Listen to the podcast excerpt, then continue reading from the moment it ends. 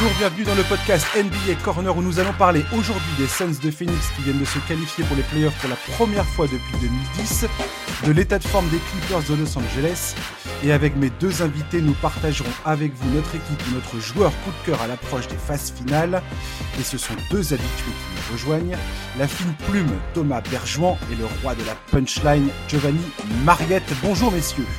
Salut Salut à vous. Oh là là, bah dis donc, ça se réveille tout ça, hein Voilà. Euh, un petit café, les gars Un petit café. J'en ai bien besoin. On a regardé des matchs cette nuit, c'est ça Hein? Il paraît qu'il y en a qui se lèvent la nuit. Ouais, vrai. et c'était une nuit euh, plutôt originale, on va dire. Ouais, c'était une nuit plutôt originale. Moi, ce que je retiens, c'est la l'entorse de Giannis Ouais, on va suivre ça de près, j'espère que c'est pas Et trop grave. ouais, et surtout le genou. Moi, ça me fait rire, hein, mais probablement pas les fans des, des, des C'est Mavericks. méchant. C'est méchant. Mais le, le genou, le genou de Porzingis, qui est Mais encore parti en drôle. sucette. Mais si, c'est drôle. C'est vraiment méchant tout ça. Mais Non, parce c'est que j'arrête- pas de dire, j'arrête pas de dire que Dallas doit se doit se séparer de Porzingis. Faut arrêter avec Porzingis maintenant. Oui, c'est vrai, mais tu n'as pas le droit de rire. Hmm. C'est Moi, grave. Ça me fait rire. Ça me fait Et, rire euh, parce que. Ils l'ont traîné à l'infirmerie, mais je sais pas ce qu'ils vont avoir en retour. Quoi. C'est, c'est- Non, mais quand je vois Marc Cuban qui arrête pas de dire que jamais de la vie il, il va se débarrasser de Porzingis, stop quoi. Je sais pas. Je comprends pas. Je comprends pas. On en connaît un qui pourrait bientôt changer d'avis. Euh, Qui ça? La Marc Cuban. Oui, et apparemment, enfin, je sais pas si vous avez entendu parler de ça, mais le- le- les, les relations entre Doncic et et Porzingis sont sont pas, forcément, euh, c'est pas forcément ambiance, euh, l'ambiance super camaraderie, tout ça, on est des potes, donc euh, Bah, ce qui se passe, c'est comme souvent, c'est que l'ambiance elle est bonne quand on gagne des matchs et quand on gagne des titres. euh, C'est ce que dit euh, voilà, pour l'instant, ça, ça stationne un petit peu, donc euh, à suivre. ouais. Non, puis c'est vrai que la- leur complémentarité sur le, sur le papier, elle est bonne, mais mais il y a aussi des il y a aussi des angles morts quoi à leur euh, à leur association. Donc euh, la, la fragilité de Porzingis fait qu'à un moment, euh, Lucas va certainement mettre de la pression pour euh, pour pour récupérer du monde autour de lui quoi. C'est c'est logique hein, vu le vu ses ambitions, son talent et ce à quoi il peut aspirer. Qu'on soit bien clair, hein, je, je souhaite de mal à per- je souhaite de mal à personne. Dit-il en J'ai- Tu riant. fais bien de préciser parce que c'était pas si clair que ça. J'ai absolument pas envie que Porzingis euh, termine sa carrière à l'infirmerie, mais il y a quand même euh, une probabilité colossale que ce- joueur ne ça se passe pas bien quand même. Donc C'est euh, problématique, ouais. ouais. je, je sais pas si tu, enfin il y y a aucun, tout- toutes les analyses euh, sur ce genre de joueur euh, avec le style de blessure qu'il a eu déjà depuis le début de sa carrière, ça sent quand même pas bon du tout. Et moi, j'ai pas envie de voir Doncic se trimballer un espèce de, sac d'os qui est en permanence avec une attelle ou euh, je sais pas quoi sur la jambe. Non, j'ai pas, j'ai pas envie de ça pour Doncic personnellement.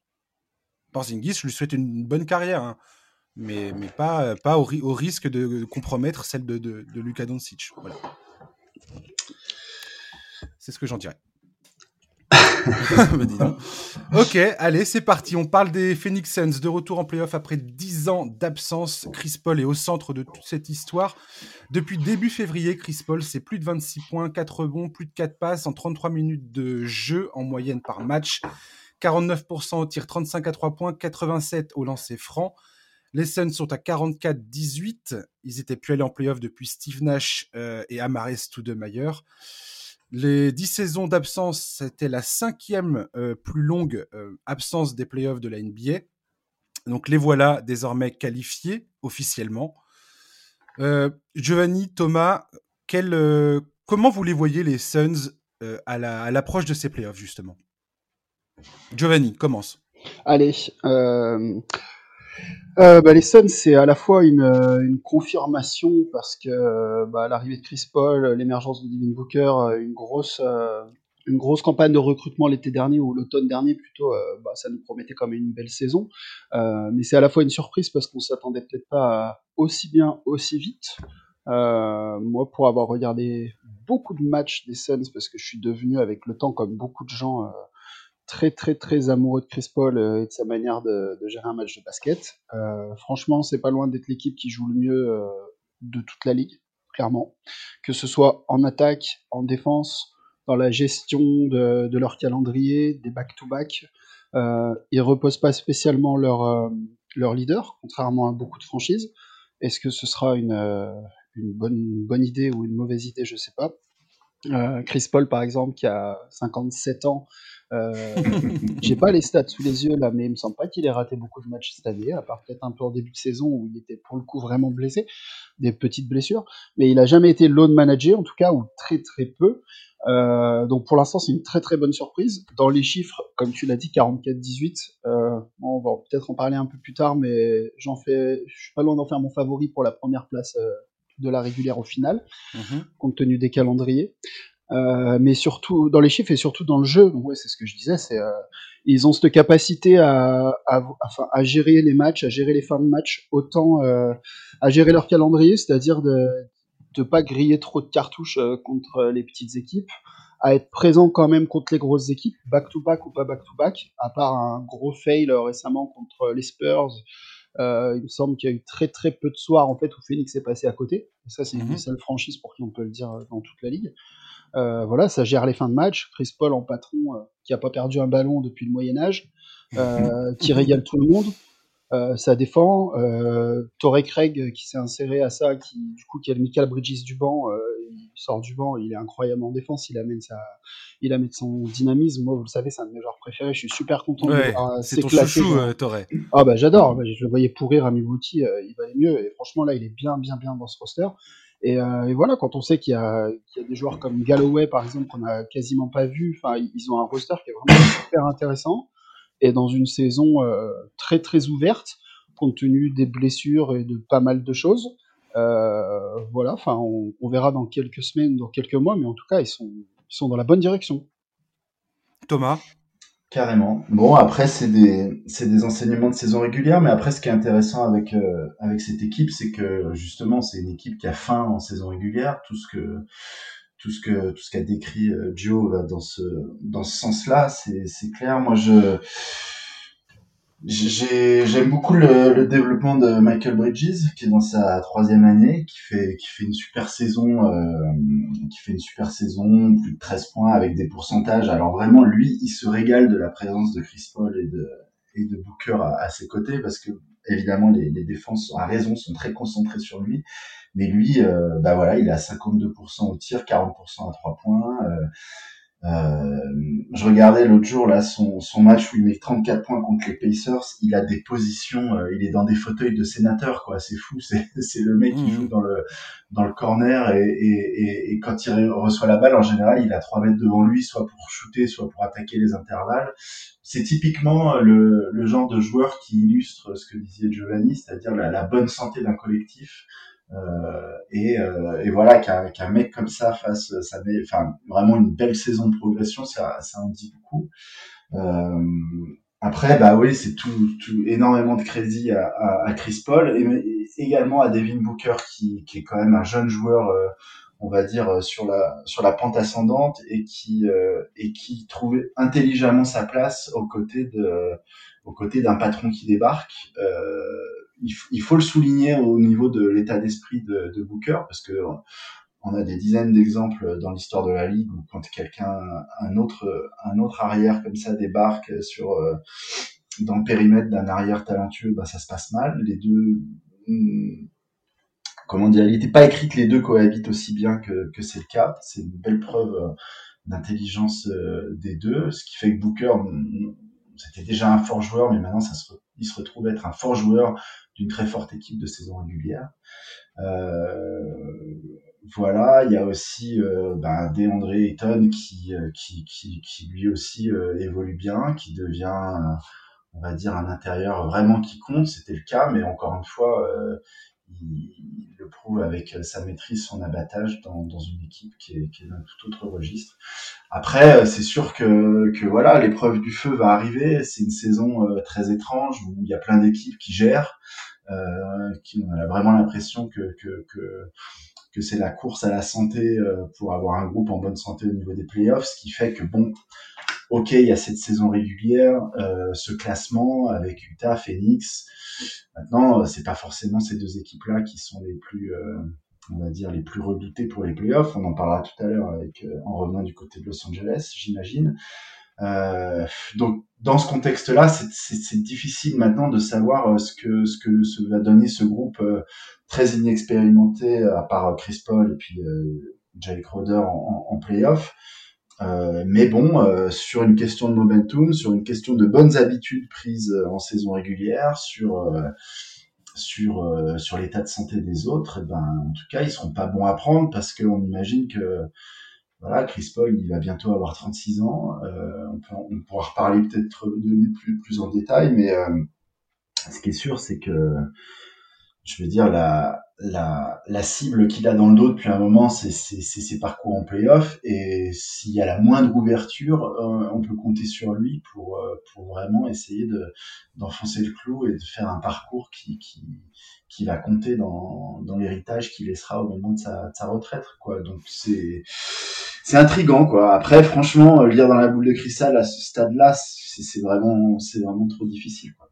Ouais, c'est exactement ce que j'ai retenu euh, par rapport à ce que tu viens de dire concernant Phoenix. Au final, euh, pour moi, les deux X-Factors de, des Suns, c'est effectivement DeAndre Ayton et Michael Bridges. Michael Bridges, il a quand même fait une progression, notamment en termes d'adresse, euh, colossale cette saison. Deux premières saisons qu'il fait, il était à 34% à 3 points, et cette année, il est à 40, comme tu l'as dit.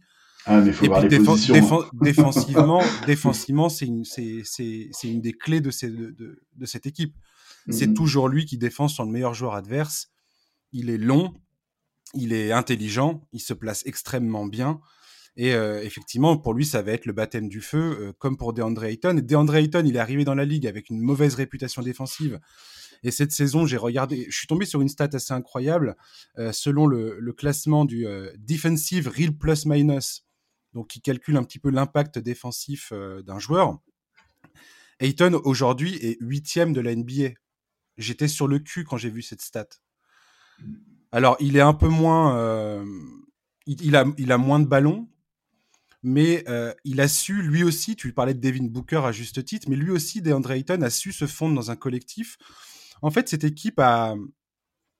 De l'arrivée de Chris Paul, a réussi à vraiment, je trouve, construire cet esprit de groupe. Alors, Chris Paul avait évidemment un je pense, une, un, énorme rôle à jouer là-dedans. Comme tu l'as dit, Devin Booker a accepté. En même temps, Kevin, Devin Booker, il a, il a connu les périodes de vache maigre avec Memphis, avec euh, Phoenix. Euh, il a, il a bouffé, euh, il a bouffé de la saison pourrie.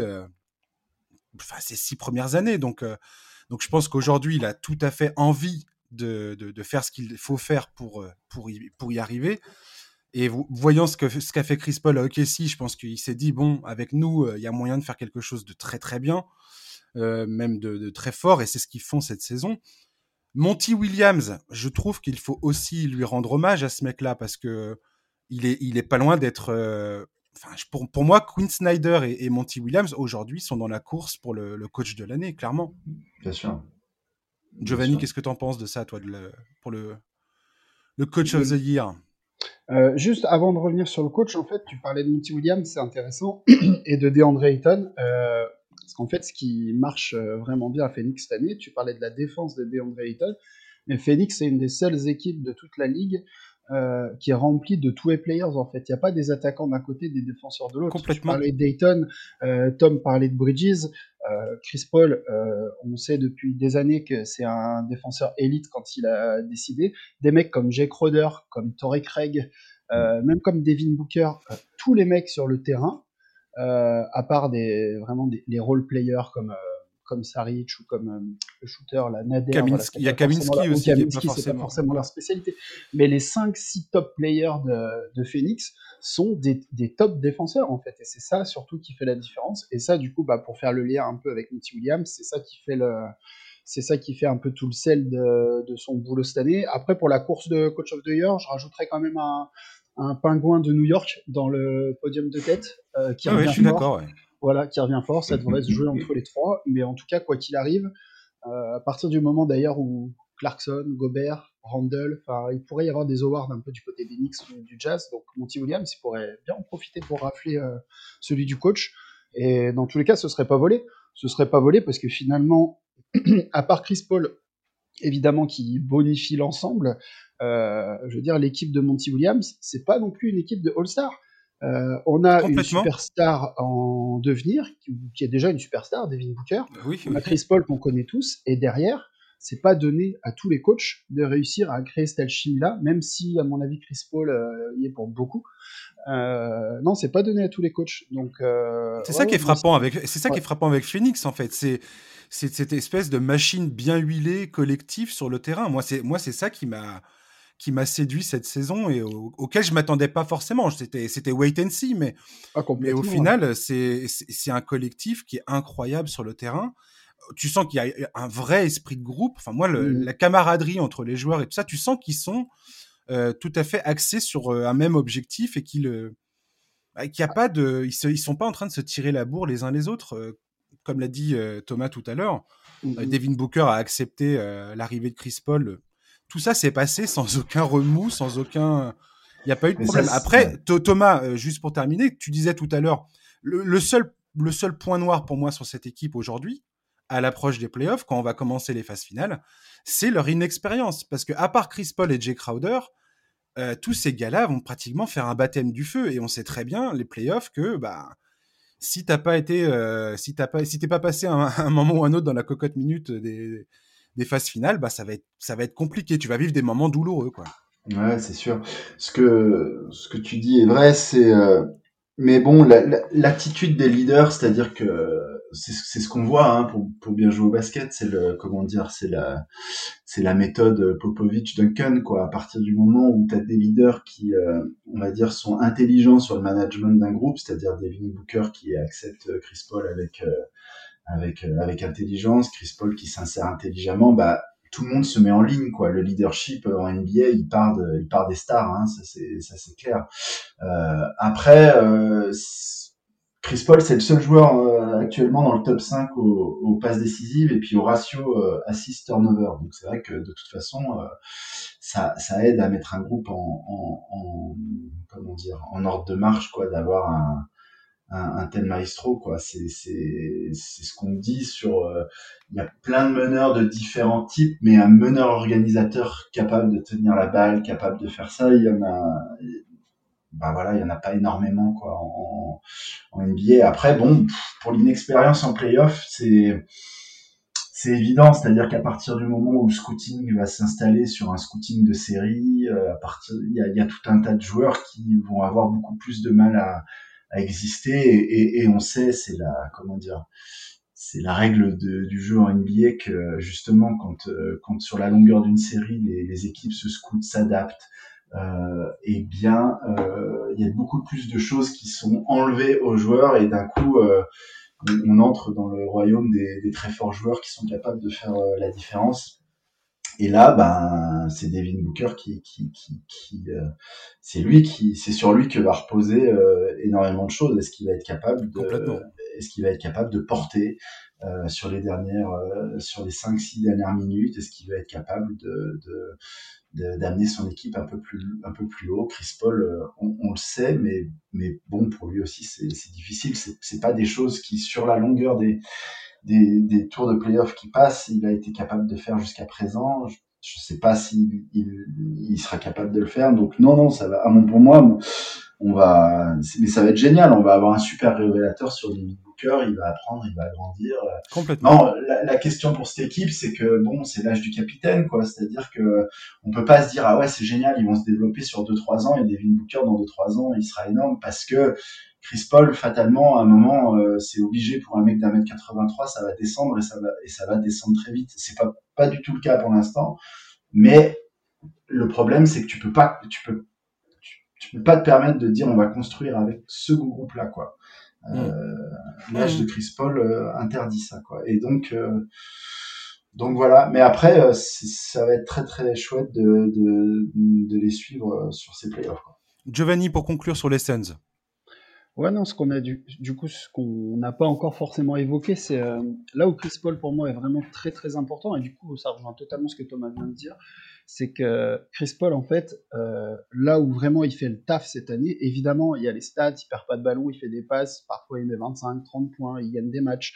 Euh, mais là où il est vraiment le plus important, c'est que pour regarder pas mal de matchs, au moindre coup de sifflet, En fait, c'est je rassemble les quatre mecs qui sont sur le terrain. Exact. Euh, voilà, je vous prends tous euh, par la nuque. euh, je vous dis comment ça va se passer dans les trois prochaines minutes. Faut faire ci, faut faire ça. Et c'est grâce à un mec comme ça que des gars comme Jay Crowder, comme Dario Saric, qui sont des purs role players, mais qui peuvent vite en fait devenir euh, des boulets en fait dans une équipe qui est pas coachée. Euh, Mhm.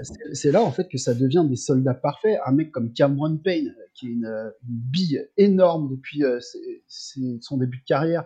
Cette année, à chaque fois qu'il rentre, il fait des choses intéressantes. Euh, donc c'est là que Chris Paul est- est intéressant et c'est en ça aussi qu'il va être intéressant pendant les playoffs. On a vu l'année dernière Jamal Murray, euh, Donovan Mitchell, tous ces mecs-là, même Tyler Hero en pleine année rookie qui sont capables un peu de se transformer en super guerrier euh, parce qu'il y, a ce petit truc des playoffs en plus. Euh, et comme tu dis, hein, Thomas, si jamais Devin Booker, après il est encore jeune, en même temps il a pas autant de temps que ça parce que là les Suns c'est un projet comme tu l'as dit à, l'instant T, aller sur deux ans on va dire. Mais clairement, en fait, la clé pour les Suns pendant les playoffs, ça va être Chris Paul, capitaine de route. Euh, faut faire ci, faut faire ça. S'il faut sauver la baraque une ou deux fois, je suis là, mais moi, je suis plus là pour mettre les choses en place. Et Booker, par contre, euh, les Suns iront pas. Enfin, les Suns feront pas de gros parcours en playoffs si Booker claque pas ses 4-5 matchs à 40 pions, euh, sans exagérer. hein. Et après, il est capable Mm. de le faire parce que ça fait partie des mecs qui est vraiment indéfendable quand il, quand il a envie. Et à mon avis, là, c'est une saison déjà qui est assez énorme statistiquement. Mais, vu la mouture en fait de cette équipe-là, il n'a pas forcément besoin de faire plus pour l'instant en régulière. Et euh, moi franchement, j'ai beaucoup de, enfin, je suis pressé de les voir et je pense que ça peut être, euh, une très bonne surprise. J'ai trouvé une stat intéressante. Euh, par rapport à l'expérience globale de l'effectif des Suns, les deux seules équipes qui ont réussi à aller très loin en playoff et à atteindre les finales NBA ces dernières années sont le Heat de Miami l'an dernier et les Warriors de 2015. Voilà. Deux, deux énormes surprises à, à l'époque, quoi. Donc euh, on verra s'ils sont dans cette, euh, dans cette veine ou pas. En tout cas, on leur souhaite. Ouais, en tout cas, c'est une équipe très très sympa et, euh, et quoi qu'il arrive en playoff, comme, enfin, comme vous dites, ça va être fascinant de voir l'évolution de, enfin, comment, ça- comment ça va se dérouler, quoi. Que ce soit pour Chris Paul, pour son, bah, son, historique en playoff, comme comme disait Tho- Thomas tout à l'heure, est-ce qu'il va, est-ce qu'il est capable de, de, passer enfin euh, des playoffs euh, libérés des blessures ou pas et aller loin? Euh, et pour les jeunes, voir comment ça réagit sous la pression, quoi. On verra ça. Les Clippers, c'est parti. On y croit, on n'y croit pas. Les Clippers, ils font une excellente saison, les Clippers. La vérité, c'est ça. Euh, le recrutement de Rajon Rondo et de Demarcus Cousins euh, renforce un peu ce sentiment de, bah, d'équipe qui, qui va compter dans ces playoffs. L'éclosion de Terrence Mann, c'est quelque chose qui m'a énormément plu cette saison. La résurrection de Nick Batum également. Paul George est au sommet de son art. Kawhi reste Kawhi. Il y a Ibaka, il y a Beverley, il y a Zubac, il y a Kennard. Le groupe est solide et pourtant, euh, les Clippers ne sont pas exempts de critiques. Ça provoque pas beaucoup de fautes, ça marque peu de points dans la raquette. Ils sont 28e en points inscrits dans la raquette. Ils sont 26e en jeu en, en points marqués en contre-attaque. Ils provoquent très peu de fautes. Ils sont 26e au lancer franc tenté par, lancer franc tenté par match. Euh, pour moi, personnellement, c'est la recette idéale pour déraper encore une fois en playoff. Pour moi, ils ont un jeu aujourd'hui qui est beaucoup trop axé sur l'adresse au tir et on sait très bien comment ça peut se passer euh, bah, dans ces cas-là en playoff quand tu as une grosse défense devant toi ou que tu es en panne d'adresse. Voilà, euh, et les, Lakers l'an dernier nous ont prouvé que bah, contre-attaque plus euh, jeu à l'intérieur, bah, c'est une bonne recette. Lancer franc aussi. Voilà, moi je suis assez sceptique encore une fois sur les Clippers et pourtant quand, quand tu vois l'effectif, il est, il est énorme, il est colossal.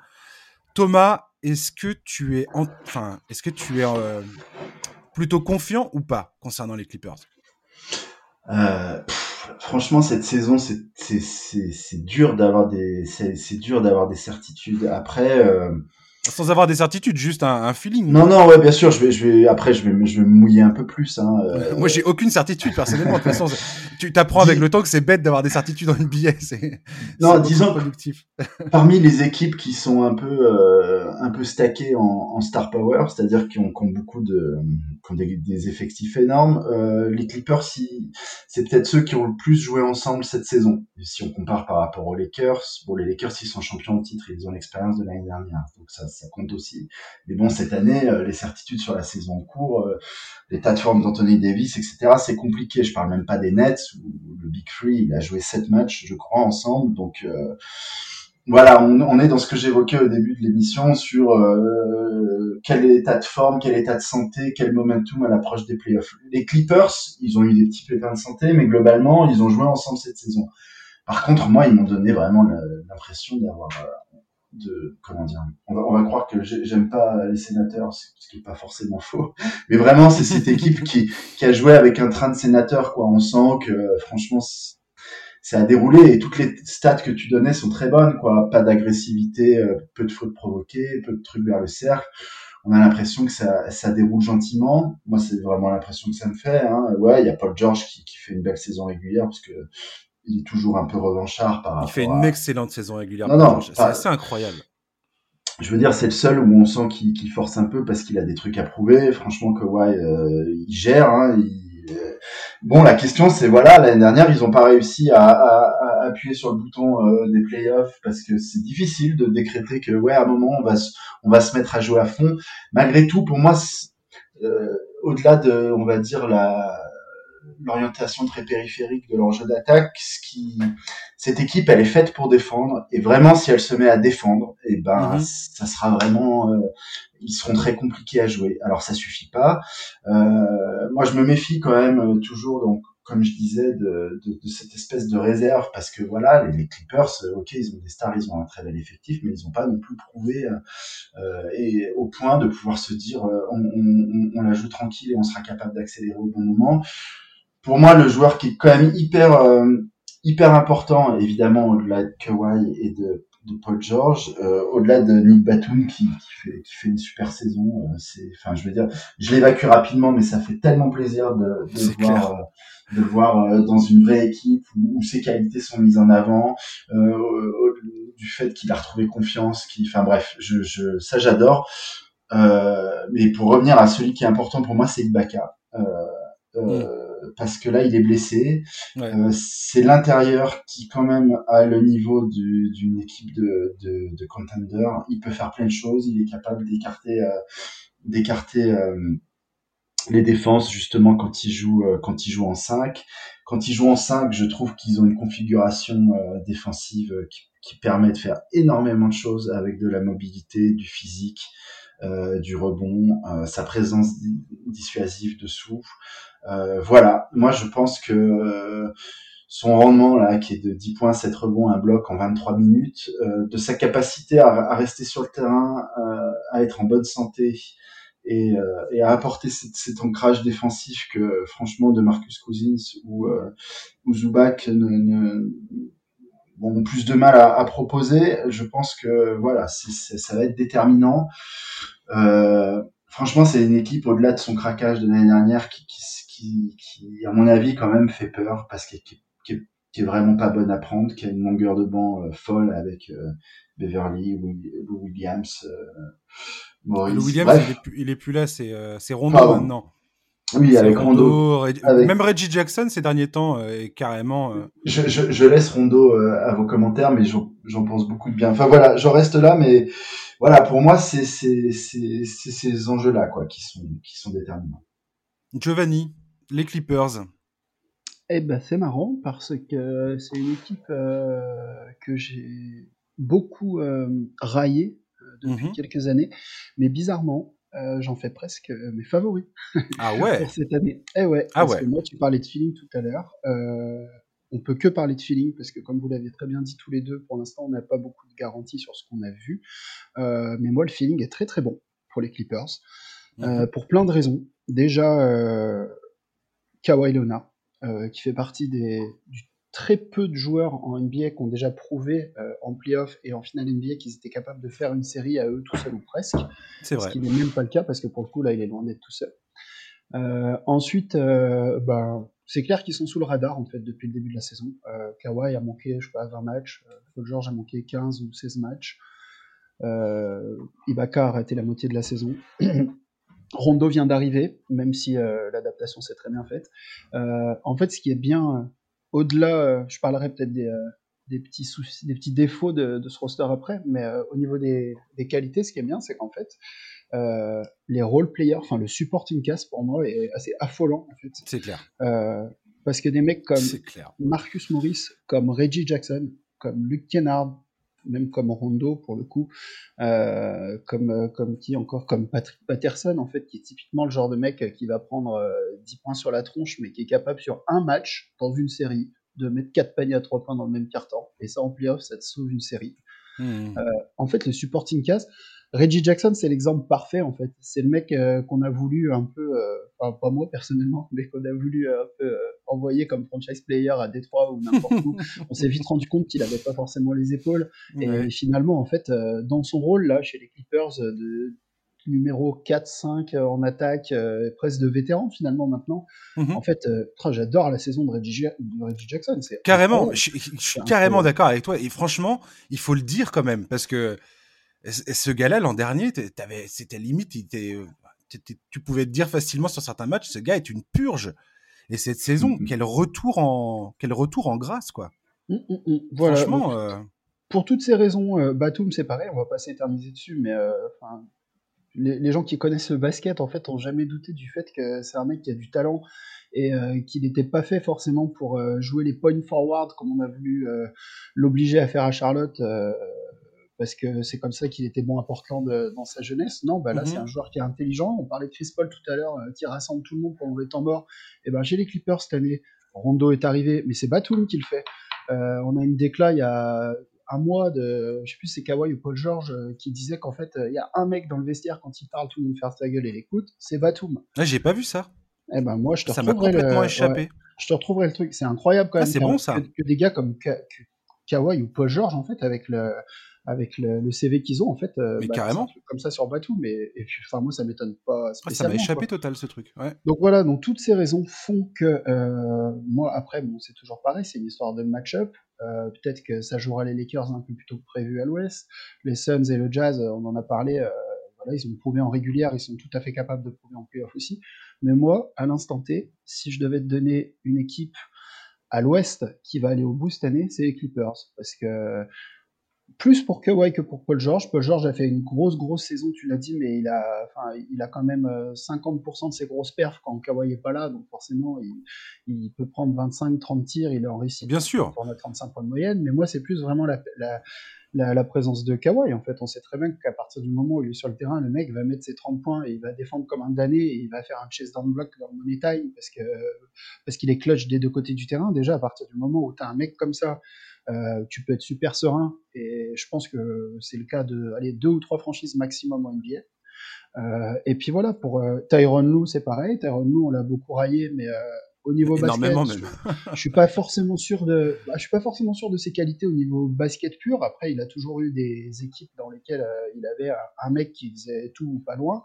Mais par contre, au niveau de la cohésion d'équipe, de plein de choses, en fait, on sent que c'est une équipe bah voilà, qui vit bien euh, sur le terrain et en dehors. Euh, chacun connaît son rôle. On parlait tout à l'heure de Chris Paul, Rondo, euh, on va dire qu'il y a un Chris Paul du, très très pauvre, mais c'est déjà super bien.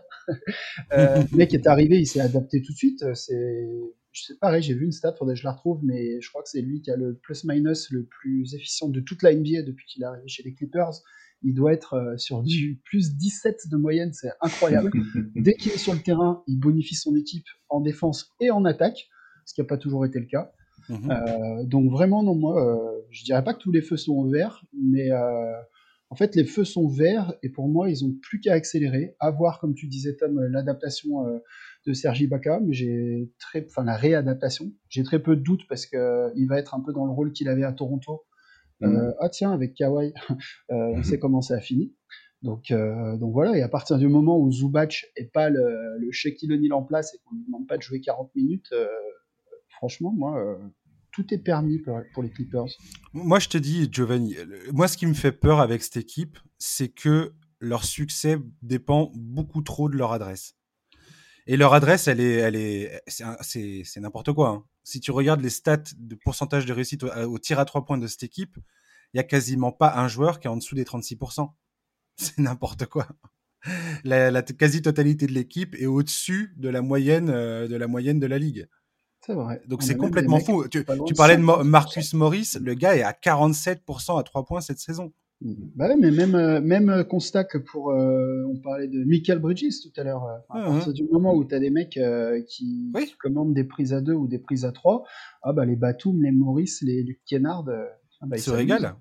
Et, par, et, par rapport à ça, oui. Non, vas-y, vas-y. Non, vas-y, Tom. Vas-y, vas-y. Non, je disais par rapport à ça, Rondo va leur faire, euh, leur fait vachement de bien parce que euh, il est capable de trouver autre chose que, que, des shooters, quoi. Franchement, l'arrivée de Rondo, s'il si, fait même ne serait-ce que 75% de ce qu'il a fait avec les, Lakers l'année dernière en playoff, euh, c'est une plus-value euh, incroyable, quoi. Vraiment. Hmm. Moi, personnellement, de mon expérience à suivre la NBA depuis, depuis un bon moment maintenant, j'ai du mal.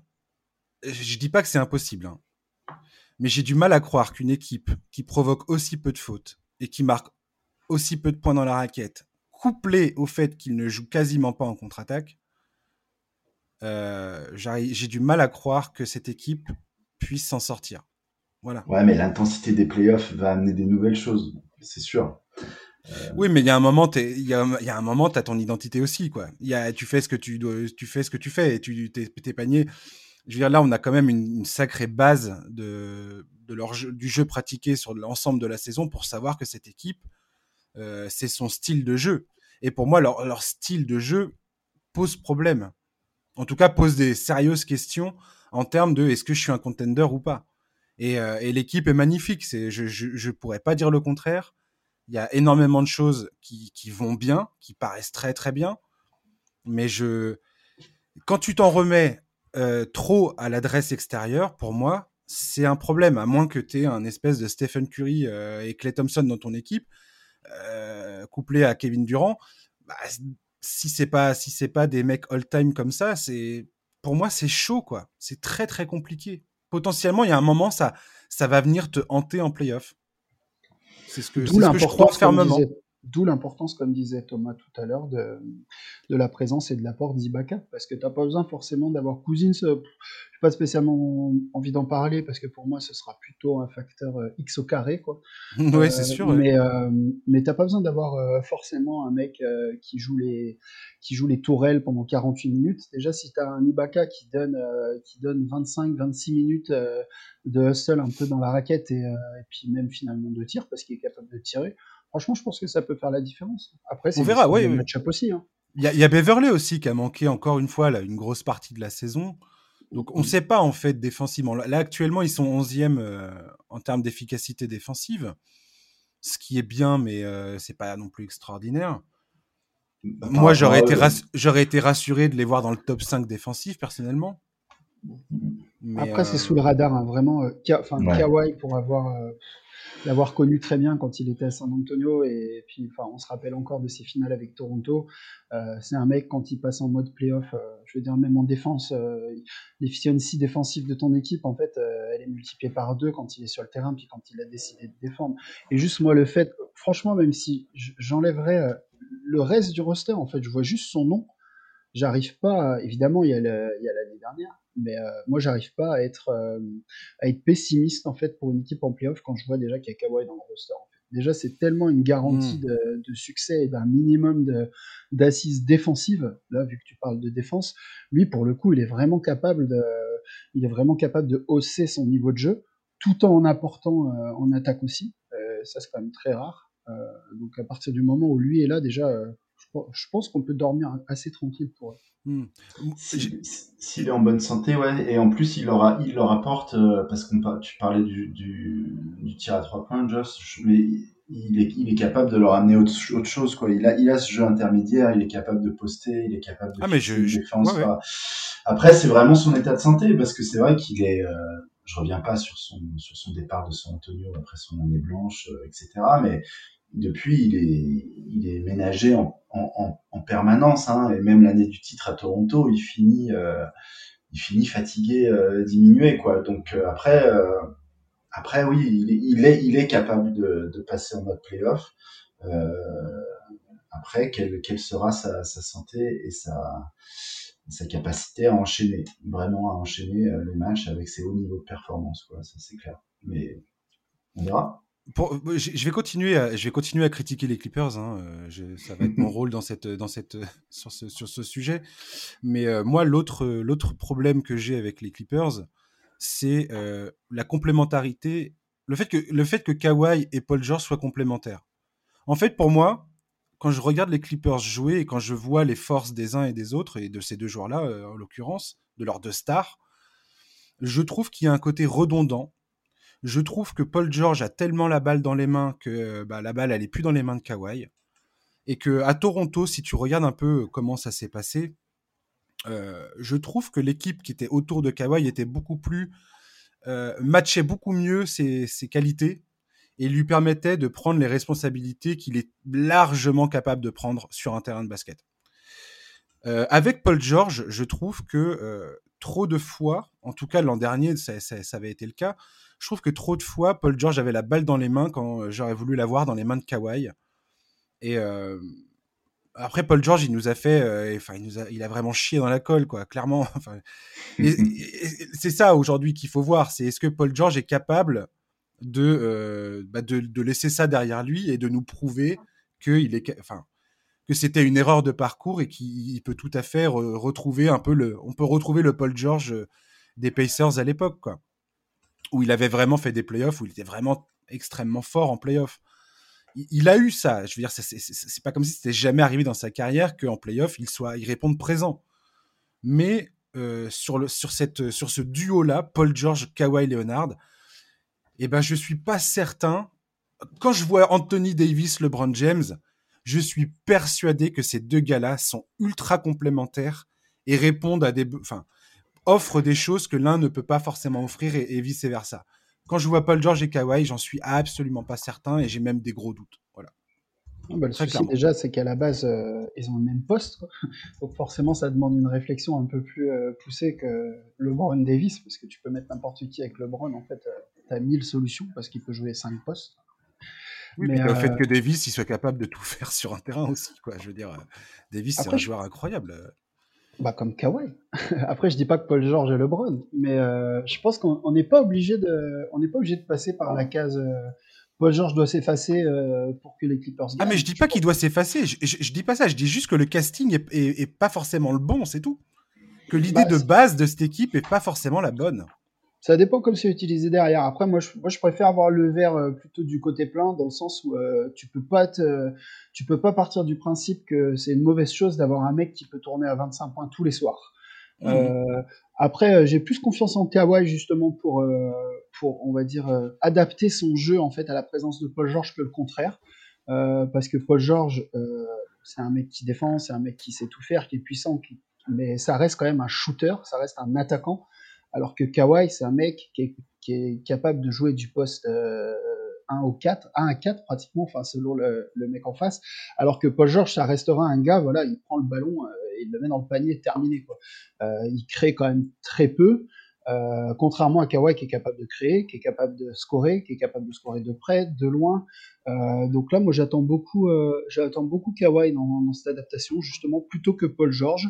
Et, euh, et si les Clippers d'ailleurs veulent faire un, un, run en playoff, à mon avis, ce sera pas sans un Paul George qui tourne à 25 points de moyenne, donc qui a tout, enfin qui a, qui a 25 tirs par match. Et, et pour qu'il ait 25 tirs par match, en fait, je dis pas que Kawhi doit se mettre à son service, mais euh, à mon avis, c'est plus à lui euh, que revient le, la tâche de s'adapter justement et, et, de faire jouer tout le monde tout en jouant aussi.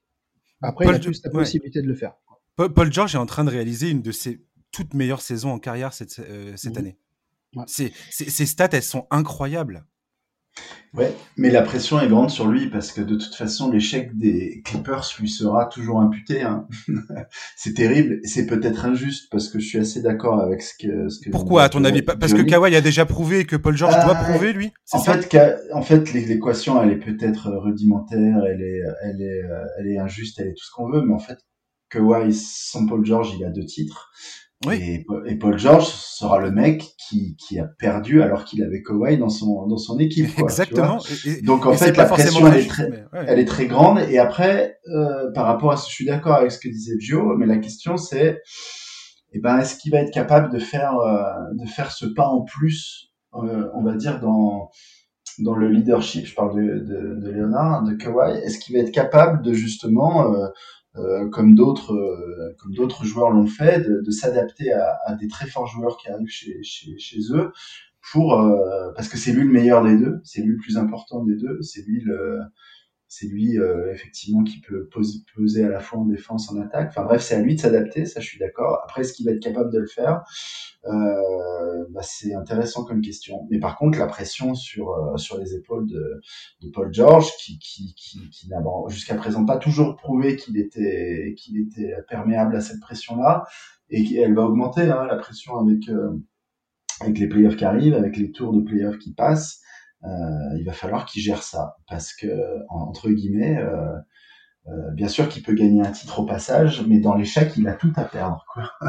Et ça, c'est dur comme position. Complètement, complètement. La pression, elle est colossale sur ce gars-là. C'est assez incroyable. Et, je suis tout à fait d'accord avec toi. Kawhi, lui, il a, déjà, il a déjà un CV qui est bien rempli. Il a deux titres de MVP des finales. Il a deux titres tout court et c'était le, c'était le meilleur joueur à chaque fois. Donc, lui, il n'a pas, il a pas cette pression-là. Paul George, vu la bulle qu'il nous a fait l'an dernier, vu comment il était pointé du doigt après l'échec des Clippers face aux Nuggets, on se souvient tous de ce tir sur la tranche du panier, enfin les, espèces de, de highlights qui n'en, étaient pas de Paul George face dans les trois derniers matchs face aux Nuggets franchement, moi, j'ai rien contre les Clippers. Hein. Je, je leur souhaite pas de, mal. Et j'aimerais bien voir Paul George. Paul George est un joueur que j'apprécie énormément, Kawhi aussi. Et j'aimerais bien voir cette équipe réussir à, atteindre son potentiel. Mais, euh, mais enfin, comme je vous l'ai dit tout à l'heure, d'expérience, le style de jeu des Clippers me, fait redouter le, le pire. Mais voilà, peut-être que je devrais adapter l'état d'esprit de Giovanni et voir le verre euh, à moitié plein plutôt qu'à moitié vide. Mais, oui, peace. Mais oui, peace. Allez, on va passer à nos joueurs équipe coup de cœur à l'approche des playoffs. Qui veut commencer? Giovanni, Thomas? Je passe mon tour. Tu passes ton tour, allez, c'est parti. Parce que Thomas était pressé de, de parler de ce sujet-là. Non, parce Thomas. que je viens d'ouvrir un paquet de Pringles, c'est pour ça. Oh là là Après, tu peux, tu, peux, tu peux commencer si tu veux, Josh. Ok, ok, ok. Bah ouais, moi je vais la, je vais la faire courte. Moi, pour moi, l'équipe que je vais suivre à l'approche des playoffs et que j'ai envie de voir en playoffs, c'est Memphis, les Memphis Grizzlies. Une équipe de jeunes, une équipe sympa, euh, qui joue en contre-attaque, qui est dominante dans la raquette. Ils sont 15e en attaque, 9e en défense. Il y a Jaren Jackson Jr. qui vient de revenir, et ça, ça me met en joie euh, j'espère que cette équipe qui l'an dernier euh, a bataillé pour essayer d'accrocher une place en playoff et qui s'est fait finalement euh, battre par Portland, j'espère que cette saison ils vont réussir à accrocher cette place en playoff. J'ai envie de les voir parce que c'est important pour eux aujourd'hui de, de, bah, de commencer cette expérience, de commencer ce parcours. je le dis, j'ai déjà dit beaucoup de fois dans ce podcast, mais j'adore cette équipe des, des des, Grizzlies, ne serait-ce que pour Jamorant, qui est un joueur, pour moi, qui est clairement un de mes joueurs préférés aujourd'hui en NBA. Son association avec Jaren Jackson Jr., c'est un kiff énorme pour moi. Et je suis très content de voir ce mec-là revenir. Ils ont quand même réussi aujourd'hui à accrocher cette huitième place. Ils sont à 31 victoires, 30 défaites avec Jaren Jackson qui a manqué la quasi-totalité de la saison. Et pour moi, c'est je voulais aujourd'hui dire bravo à Memphis parce que franchement, tu prives n'importe quelle équipe de l'NBA de son deuxième meilleur joueur. C'est pas sûr qu'ils arrivent à atteindre les playoffs justement. Et cette équipe, il parvient pour l'instant. J'espère qu'ils vont, vont faire le play-in probablement. Mais voilà, je voulais leur rendre hommage. C'est une équipe que j'adore et, voilà. Je voulais, juste leur faire un clin d'œil. C'est clair, c'est bien optimisé. Tu parlais de, de Jaren Jackson comme le deuxième meilleur joueur. Bon, ok, je pense que Valanciunas euh, peut, peut, bon alors euh, évidemment Jackson a, très peu joué sur cette saison, mais il, fait la, il fait sa meilleure saison en carrière. Hein. Et euh, franchement, il tient bien, euh, il tient bien la raquette quoi de, de cette équipe de jeunes, euh, le grand totem. Euh, ouais, il fait une, excellente saison effectivement. Ouais. Bah, il est à 17 points, il a 58% au tir. Enfin, je, en gros, on peut regarder les stats. Il y a parfois certaines saisons où il était un peu meilleur ici ou là, mais je, trouve que c'est ouais, il fait ça. Pour moi, c'est sa meilleure saison en, carrière. Il, les stabilise beaucoup. Il fait ça sur un temps de jeu assez assez ramassé. Euh, non, c'est euh, là encore, c'est une belle alchimie. Bon, Jamorant, c'est parmi les jeunes autour de moi qui suivent la NBA. Euh, franchement, il a une cote énorme évidemment parce que parce qu'il parce qu'il c'est la machine à highlights quoi il fait des, des trucs de fou euh, voilà sa vitesse sa longueur sa détente son toucher enfin c'est c'est c'est magnifique euh, et c'est super qu'ils puissent prendre de l'expérience en playoff si jamais ils, ils, parviennent jusque là, mais ça a l'air bien parti. Et donc euh, moi j'ai très envie qu'ils s'y frottent le plus tôt possible. Après, euh, il faut faire gaffe à son tir extérieur. Enfin, je veux dire, c'est ah bah, ça reste le point d'amélioration énorme pour euh, Morent. Euh. C'est une vraie limite. Après, point d'amélioration, euh, la, vraie question, c'est est-ce que c'est un mec qui va, qui va s'améliorer sur son tir extérieur ou est-ce que il va suivre les pas d'un Russell Westbrook qui, qui, mmh. qui, a, d'autres problèmes par ailleurs, mais qui, qui, qui, qui, il y a un moment où tu progresses pas, quoi. En fait, tu es, à, droite ou, ou, tu l'es pas, quoi. Est-ce qu'il, et donc voilà, c'est la question que je me pose un peu aussi au-delà de l'expérience qu'il va prendre sur, qui va déterminer entre guillemets l'échelle des superstars euh, à quel échelon il, va grimper. Mais euh, mais bon, euh, ouais ouais, c'est. je voulais un petit mot aussi sur sur Dylan Brooks quoi, qui est qui est 40e 40e choix de la draft de, 2017 par Houston. et qui c'est marrant hein, entre sa maîtrise. C'est un combattant ce mec-là. Moi, moi, il me fait l'impression d'être un, mec qui aurait pu jouer dans l'équipe de Grèce des années 2000, quoi. un, ouais, un Ouais, Papa Lucas, quoi, il, est complet, il est costaud, il maîtrise ce qu'il fait, il fait un peu de tout. Après, il prend des shoots de, il prend des shoots de merde des fois quand même. Ouais, non, mais bien sûr. Des fois, il prend des shoots, tu te dis, mais attends, mec, t'es pas, t'es pas, oui, t'es pas, pas Reggie Miller, quoi. Je sais pas, qu'est-ce que tu fais? Kevin Durant. mais bon, euh, enfin, je veux dire, c'est euh, impossible de savoir que ce mec, il tournerait, il, tournerait à 10, pratiquement 17 points de moyenne dans, dans une, dans une bonne mm. équipe, quoi. Il y a, au moment, parce que sur son potentiel même. Euh, donc ça, c'est comme Bridges, quoi. C'est la bonne réussite de ce genre de mec euh, dit des choses sur sur le, le, bon fonctionnement d'une équipe. Tout à fait. Il y a un autre mec dont je voulais absolument parler. Euh, Grizzly, c'est mon chouchou ultime de cette équipe. C'est D'Anthony euh, Melton. Je, je suis en, en, amour total pour ce joueur. Et euh, je voulais juste souligner le fait que l'an dernier, il tournait à 28% à 3 points. Cette saison, il est à 44 sur 4 tentatives par match. Il a une progression de dingue. Alors, je dis pas que c'est un, un titulaire en puissance, Hamilton. Mais c'est un, un meneur remplaçant de première qualité. Défensivement, il est, il est solide. Il plante ses tirs. C'est un, un joueur, euh, c'est un joueur intelligent. Extrêmement intelligent. J'adore ce mec. Je, voilà. Je voulais juste, pareil, mettre, euh, mettre un petit coup de projecteur sur lui parce que je, trouve que c'est le genre de, parcours que j'aime bien en NBA. Donc voilà. Euh, Giovanni, tu voulais dire quelque chose sur Memphis ou, pas? Euh, ouais, rapidement pour finir. Euh, déjà, c'est pas joli, Tom, t'as pas pu t'empêcher d'en mettre une à, Westbrook alors qu'on parlait pas du tout de lui. mais bref, transition parfaite, non Tu parlais de Melton, en fait. Du coup, moi j'en ai beaucoup parlé aujourd'hui, mais du coup, focus un peu sur le sur le supporting cast aussi. Hein. Un mec comme Grayson Allen, on n'en parle pas, mais qui Exactement. est magnifique. D'Anthony Melton, on est d'accord, j'adore. Dylan Brooks, début de saison, voilà, un peu à se prendre pour Kobe, comme tu l'as dit, mais depuis qu'il a été remis dans son rôle, c'est-à-dire un peu couteau suisse, capable de défendre, d'attaquer de plein de manières, euh, avec euh, quand même une certaine adresse, euh, clutch aussi, c'est redevenu un joueur vraiment très valuable. Mm Kyle Anderson, de Kyle Anderson, de plus en plus lent, mais de le roi de la lenteur, ouais. ouais, fantastique. La lenteur armée, ouais. Mm, mm, Donc Brandon Clark. Brandon Clark aussi. Xavier Tillman, Xavier Tillman. Bah, Bordel, Xavier Tillman, quel alors- joueur ce gars. Rookie de 49 ans, quoi. Oh là Je crois qu'il a 20 ans, quoi. Carrément. Il a une moustache de Le mousquetaire. daron, quoi. Le mec, il a un physique de daron, quoi. Clairement, quoi. C'est ça. Non, non, et puis même Desmond Bain, quoi, qui est peut-être Ouais, ouais, mais- plus sous-cotés de la QV, parce que, bah, parce que Memphis, de toute façon, c'est une équipe qui est sous-cotée euh, chaque année, quoi.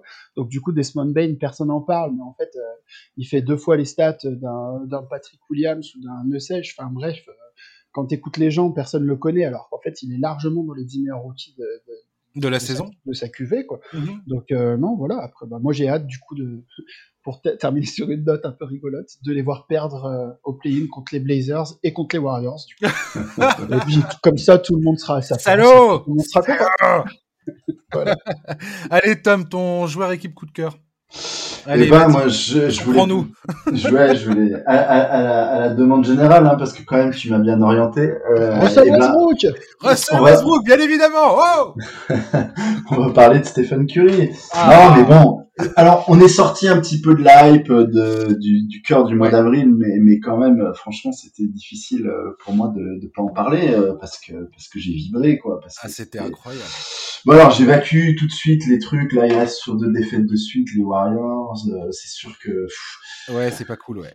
Sans euh, Kelly Oubre, sans Wiseman, sans James Wiseman, euh, sans Eric euh, Pascal qui a pas joué hier, euh, je crois si je dis pas de bêtises, euh, ils ont perdu euh, encore une fois euh, contre les Wolves euh, qui restent quand même sur quatre victoires de suite. Ouais, Euh, quoi. Heureusement, les Pelicans font, de le, font, font euh, foirent totalement leur saison encore une fois, donc tout va bien pour les Warriors pour l'instant. Ouais, tout va bien. Un match Euh, d'avance sur les Pelicans pour la pour la dixième place. Donc euh, Ouais, mais bon, enfin bref, c'est quand même euh, c'est quand même décevant. Par contre, euh, le festival qu'on a eu auquel on a eu droit pendant pendant le mois d'avril, euh, c'était c'était fabuleux quoi. Euh, Donc bah ouais. euh, là, euh, j'ai euh, j'ai vraiment euh, j'ai vraiment kiffé euh, t'as crié beaucoup devant ton écran ou pas? au maximum.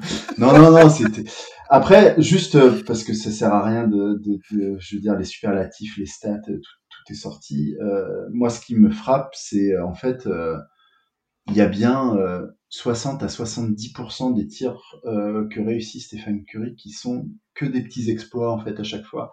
Ouais. C'est-à-dire c'est alors sans vouloir revenir au gabarit tout le temps, mais euh, je veux dire quand on voit euh, quand on voit Luka Doncic que j'adore et qui est fabuleux et qui fait des choses fabuleuses aussi, euh, on a l'impression que, que, que quand on regarde Stéphane Curry à côté, euh, le, la, la vidéo a été accélérée à, à 150%, quoi. C'est-à-dire que c'est, en ça que je parle d'exploit, c'est-à-dire que ce qu'il arrive à, à, à- pratiquement tous les paniers qu'il marque sont, sont des paniers qui sont euh, inaccessibles au, au commun, pas des, mort- des mortels, mais au commun des joueurs NBA, quoi. Et, Son on panier main gauche, là, en tournant avec la faute. Ouais. C'est Et, et en Oui, ce sens-là, ben, c'est ça qui est unique et c'est ça qui est fabuleux et c'est ça qui ne me lasse jamais. c'est Euh, ces exploits permanents, c'est-à-dire que la rapidité avec laquelle il tire, la difficulté des enchaînements euh, qu'il qu'il est obligé de mettre en place pour trouver ça, et euh, enfin un- un- une mention spéciale au, au, au- tango à deux qui, qui danse avec Draymond Green sur le pick and roll. Ils font des trucs que, que j'ai jamais vus avant, que j'envisageais pas et que personne d'autre ne fait dans leur gestion du pick and roll parce que les deux en, en, en basket IQ, en intelligence de jeu, en vision de jeu et puis en automatisme qu'ils ont tous les deux, franchement, mais c'est de la, enfin, c'est c'est c'est c'est danse avec les stars quoi, c'est incroyable. Ouais. Et donc euh, voilà, c'est pas un coup de cœur, c'est pas original et tout, mais mais mais euh, c'est c'est c'est c'est fabuleux quoi. Voilà. Ouais, c'est de toute beauté. C'est effectivement Stephen Curry, c'est quelqu'un qui sur le terrain, pas beaucoup de joueurs comme ça, mais tu le vois faire des trucs et tu te dis mais jamais j'aurais imaginé voir un truc pareil quoi. De voir un mec avoir la, conscience de se dire tiens je vais faire ça, tiens je vais me retourner, shooter à trois points ou euh, je vais euh, je vais prendre un shoot en déséquilibre en tombant sur le banc de, l'adversaire euh, et puis balancer une ogive à trois points et ça va rentrer quoi. C'est c'est fou en fait. Euh, ce mec, euh, je sais pas, tu, c'est une nouvelle expérience à chaque fois. C'est, c'est, c'est magnifique, magnifique, magnifique. Giovanni, tu veux parler encore de Steph Curry ou tu veux parler de, ton équipe euh, à toi? Euh, bah, cinq mots pour finir, j'ai préparé ma vanne sur Curry en slip dans le canapé. Voilà, c'est tout. Clairement, j'ai vu tous ces matchs en avril. Je suis tout seul hein, avec mes chats, mais pourtant je me lève sur le canapé et puis je saute comme si j'étais euh, dans les tribunes en fait. Il est fou. Et ça fait du juste, ça fait du bien d'avoir ce genre de gars en fait. Ouais, moi, je Parce suis comme sans ce genre de mec, euh, on serait beaucoup moins de, de fans en fait euh, devant les matchs, je pense. Ouais. Donc pourvu que ça dure. Ouais, Stephen Curry, au mois d'avril, il, il nous a pris par la main et il nous a dit Hé les gars, la NBA, c'est vraiment un kiff ultime. Voilà. Complètement, complètement. Venez, euh, laissez-moi faire. euh, Ouais. Je vais vous montrer des trucs. Quoi. Vous allez passer un bon moment. je crois qu'au niveau des audiences, j'ai vu passer cette stat, mais je l'ai pas notée, mais il faudrait la retrouver. Mais je crois que dans le dans le top 10 des audiences des matchs de NBA cette année aux États-Unis, je crois qu'il y a 5 matchs des Warriors, un truc comme ça. Et C'est complètement hallucinant en fait. Et donc, euh, vu la qualité globale hein, des Warriors, parce que pff, cette équipe, je, je rentre pas dans le débat, mais euh, bref. Mais ouais, ben les gens, euh, enfin, quand on, les, comment dire, un pays comme les États-Unis qui a une grosse culture basket et qui apprécie ce qu'ils sont en train de voir, euh, à d'autres endroits ailleurs aussi, mais je veux dire, c'est significatif, quoi. Le, le show, il est ouf. Mhm. Oui, puis même au-delà du basket, euh, C'est ça. enfin, au, au mois d'avril, Stephen Curry, euh, c'est juste un des cinq sportifs dont on parle le plus sur la planète. Exactement. C'est Au-delà du basket. Et pour que, pour que le basket, qui finalement, même si c'est un sport populaire par rapport au foot, euh, je dirais pas que c'est une niche, mais euh, je veux dire, faut qu'il trouve son public aussi. Et pour que des, euh, pour que des darons et des mamies et des papis, en fait, euh, ils se disent euh, ah bah Curry, il a encore fait des siennes en Ouais. écoutant France Info. Pour les Lakers. merde. Ouais, c'est ça, ouais. T'as vu Curry, le panier qu'il a marqué contre Dallas euh, avec Ouais, les Lakers Oui, Incroyable. bah, écoute, Ce qui pas est la dommage, bonne c'est équipe, qu'ils aient perdu, quoi. ouais, ouais. Pas la bonne équipe, pas le bon score, mais au moins, voilà, on a vu des images. mais euh, voilà, ça, ça prouve en fait à quel euh, niveau de folie le mec est arrivé pour qu'on en parle, parle limite euh, aux, aux 20 heures. quoi. C'est incroyable. C'est ça. C'est- C'est-à-dire que c'est un joueur qui. Il y en a pas. Il y en a. Il y en a, enfin, il y en a très peu dans l'histoire des joueurs comme ça. Des joueurs où effectivement. euh, un, bu- Ah, un bulletin d'information euh, de mi-journée euh, ou de, de une matinale va en parler en se disant euh, ah au fait on va vous mo- on va vous parler de NBA aujourd'hui C'est fort. alors que d'habitude ils en parlent absolument jamais tu vois et effectivement c'est fort et c'est Steph Curry quoi il y a que Steph Curry aujourd'hui euh, bientôt qui peut faire ça quasiment pas beaucoup en tout cas allez Giovanni ton équipe Euh, alors, bah, on disait pourvu que ça dure tout à l'heure pour Curry, je vais parler d'une équipe euh, pour qui ça, dure. ne durera pas. C'est arrête euh, le verre à moitié plein Giovanni bordel c'est ce qu'on a dit Ah, j'ai fait, fait exprès d'être méchant parce qu'en fait, je vais être gentil pendant 5 minutes avec les Knicks. oh Euh, oh bah, comment, comment être méchant avec Knicks cette année Mais à coup pas Impossible. énorme. euh, T'es sûr que t'as pas retrouvé la bande du, du, du, du, du podcast effacé du podcast fantôme on adore, on, on- on adore les balances ici. Euh, donc, euh, bah, du coup, je vais commencer par ça. Mais à coup pas énorme. Giovanni disait Euh, que les Knicks puaient la merde voilà, voilà. Ah non, alors absolument Non, pas. non, non, mais je rigole, ça, ça va. Non, non, mais qu'on remette les choses à leur place. Euh, et puis comme ça, du coup, ça sera le quart d'heure balance. Dans le, fa- dans, dans le fabuleux podcast fantôme d'une heure et demie qui n'a jamais été euh, publié, euh, on a parlé de Julius Randle en début de saison. On n'a pas spécialement parlé vrai. des Knicks parce qu'en fait, euh, début de saison, on se disait que ce serait comme d'habitude les Knicks, normal. Sauf que Julius Randle, moi, je lui ai mis quand même des gros taquets parce que c'est vrai que c'est un joueur que j'affectionne pas forcément à la base et j'étais pas du tout fan de son début de carrière. Donc euh, énorme mea culpa parce qu'en fait euh, aujourd'hui j'ai commandé un maillot de Julius Randle aux Knicks. ah Euh, ouais ça histoire dingue, vraie. ça. Bon c'est un faux, hein, j'ai pas beaucoup de sous, mais il va arriver bientôt. Donc euh, et les Knicks dans bah, dans la globalité en fait euh, c'est juste euh, sans parler, même en mettant de côté le côté hype parce que c'est les Knicks, parce que ça va faire 10 ans qu'ils n'ont pas fait les playoffs, parce qu'on se fout de leur gueule tous les ans, donc du coup il y a le côté un peu étonnant. En mettant tout ça de côté, juste d'un pur point de vue basket, les Knicks, ils sont incroyables. Et je pensais pas pouvoir dire ça un jour, même si mon meilleur pote est fan des Knicks et qu'on regarde souvent des matchs depuis 10 ans, même les plus claqués possibles. Euh, cette année, c'est peut-être l'équipe que j'ai le plus regardé. Clairement, depuis le mois de janvier, j'ai raté aucun match des Knicks. La phrase est incroyable. Euh, enfin, en attaque, en défense, euh, pas forcément dans les rotations parce que c'est du Thibodeau, mais c'est ça aussi qui fait que ça marche parfois. Euh, mais en fait, tout va bien, tout va bien. Euh, petit bémol euh, sur Obi Toppin qui a du mal à, du coup à démarrer sa carrière, mais vu qu'il est dans un roster qui tourne avec des rotations bien définies, et encore là, il montre un petit peu, le, il met un peu le nez à la fenêtre, petitement, mais ça commence à venir. Mais mis à part Topin, du coup, qui a pas euh, explosé entre guillemets comme on l'attendait dans une saison où il aurait beaucoup joué parce que ça perdait beaucoup. en fait, tout va bien. Tout va bien. On a un franchise player qui est All-Star et euh, qui est évidemment pas, comme j'ai pu le voir euh, dans les discussions, pour être MVP, mais qui mérite très largement qu'on en parle dans un, je sais pas, dans un top 5-6. Euh, on parle de Julius Randle quand même, la violence de la phrase là aussi. Euh, The gars est- le met dans le First NBA All Team. euh, Ouais, ça- un article publié hier. On verra, mais en tout cas, euh, il est dans les 10 meilleurs joueurs de, de la ligue cette année, Julius Randle quand même. Rendez-vous Ouais, mais Donc, non, mais euh, c'était, tu pouvais pas prévoir ça, Giovanni. Personne t'en veut. Euh, je Ah non, dire, non, non, mais pour moi, il tu était pouvais les 10. prévoir une telle, une telle évolution de ce mec-là. Ce gars-là est passé de, de joueur euh, pot- qui avait le potentiel de devenir une star et il est devenu cette saison une superstar. C'est, la transition la plus difficile en fait. Mais pour moi, il était dans le top 10 des pires joueurs de NBA. C'était un aspirateur à ballon qui, qui était absolument pas valuable, qui avait du talent, mais euh, qui était un boulet, clairement, dans un collectif. Et là, toutes les nuits, je suis debout en criant Randall.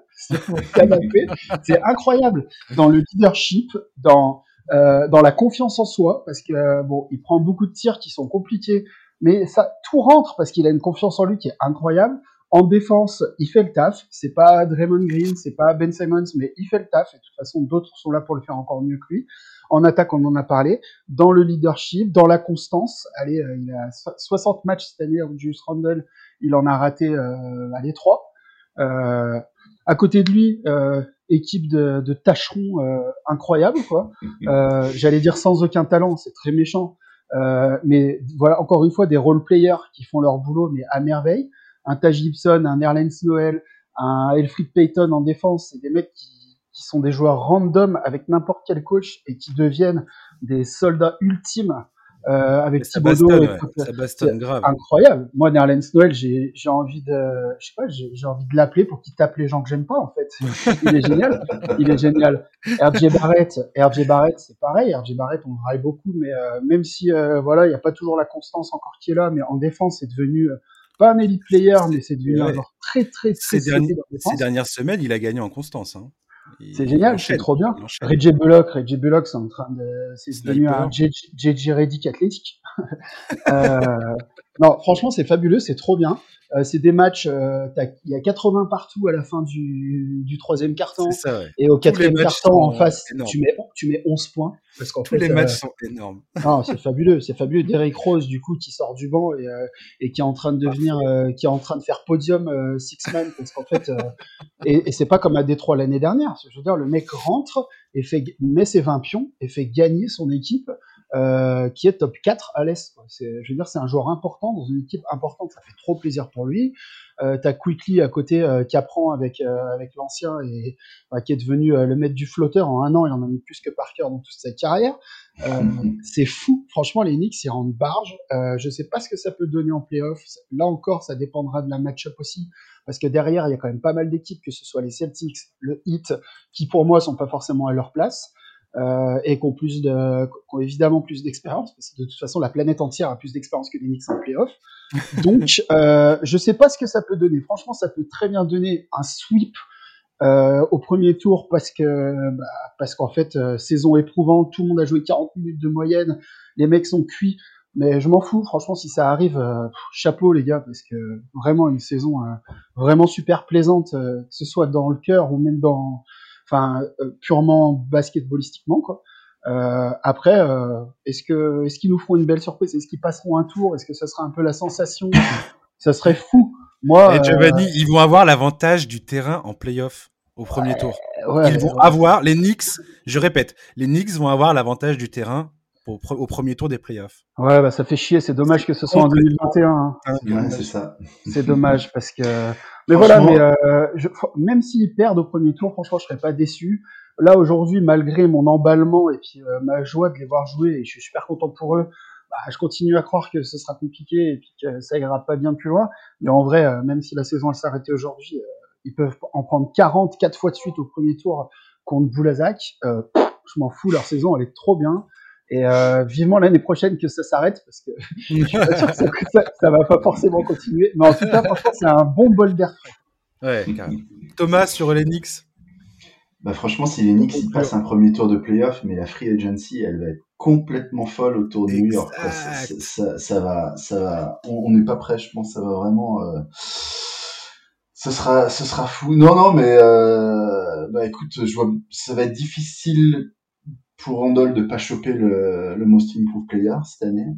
Euh, toi, toi qui aimes bien l'augmentation des stats à 3 points, Josh, euh, il passe de 29% à 40% cette année. Non, mais c'est n'importe quoi. Sur un gros volume. Euh, je vais pouvoir parler de Westbrook parce que oh euh, Julius Randle, c'est le seul joueur de l'histoire avec Russell Westbrook à faire 20 points, 10 bon 5 passes et au moins 2 tirs à 3 points marqués à 3 points euh, par match. donc, je vous laisse tirer la conclusion de, de ce constat. Euh, bon, il est numéro un aux minutes aussi, mais bon, euh, c'est ce que, pour moi, il y a, y a deux, deux, pas explications, mais deux facteurs vraiment importants euh, par rapport à sa saison. C'est un, euh, sa condition physique, parce que vraiment, il est revenu de l'été dernier avec d'autres résolutions et ça joue. Et c'est lui qui joue plus de minutes, euh, et donc il faut tenir. Enfin bref, je pense que vraiment il s'était préparé euh, et ça, bah, ça compte vachement. On en parle, enfin si, on en parle tout le temps du physique, mais en fait, voilà, euh, ça, ça, on a vu à quel point c'est déterminant. Et puis, et puis son niveau d'intelligence et de lecture de jeu, qui c'est peut-être moi sa progression qui me qui me surprend le plus, quoi, dans sa Vraiment, il a réussi à, à, devenir un mec à qui on peut confier la balle. C'est pas toujours euh, parfait, mais franchement, euh, c'est vraiment très très impressionnant. Quoi.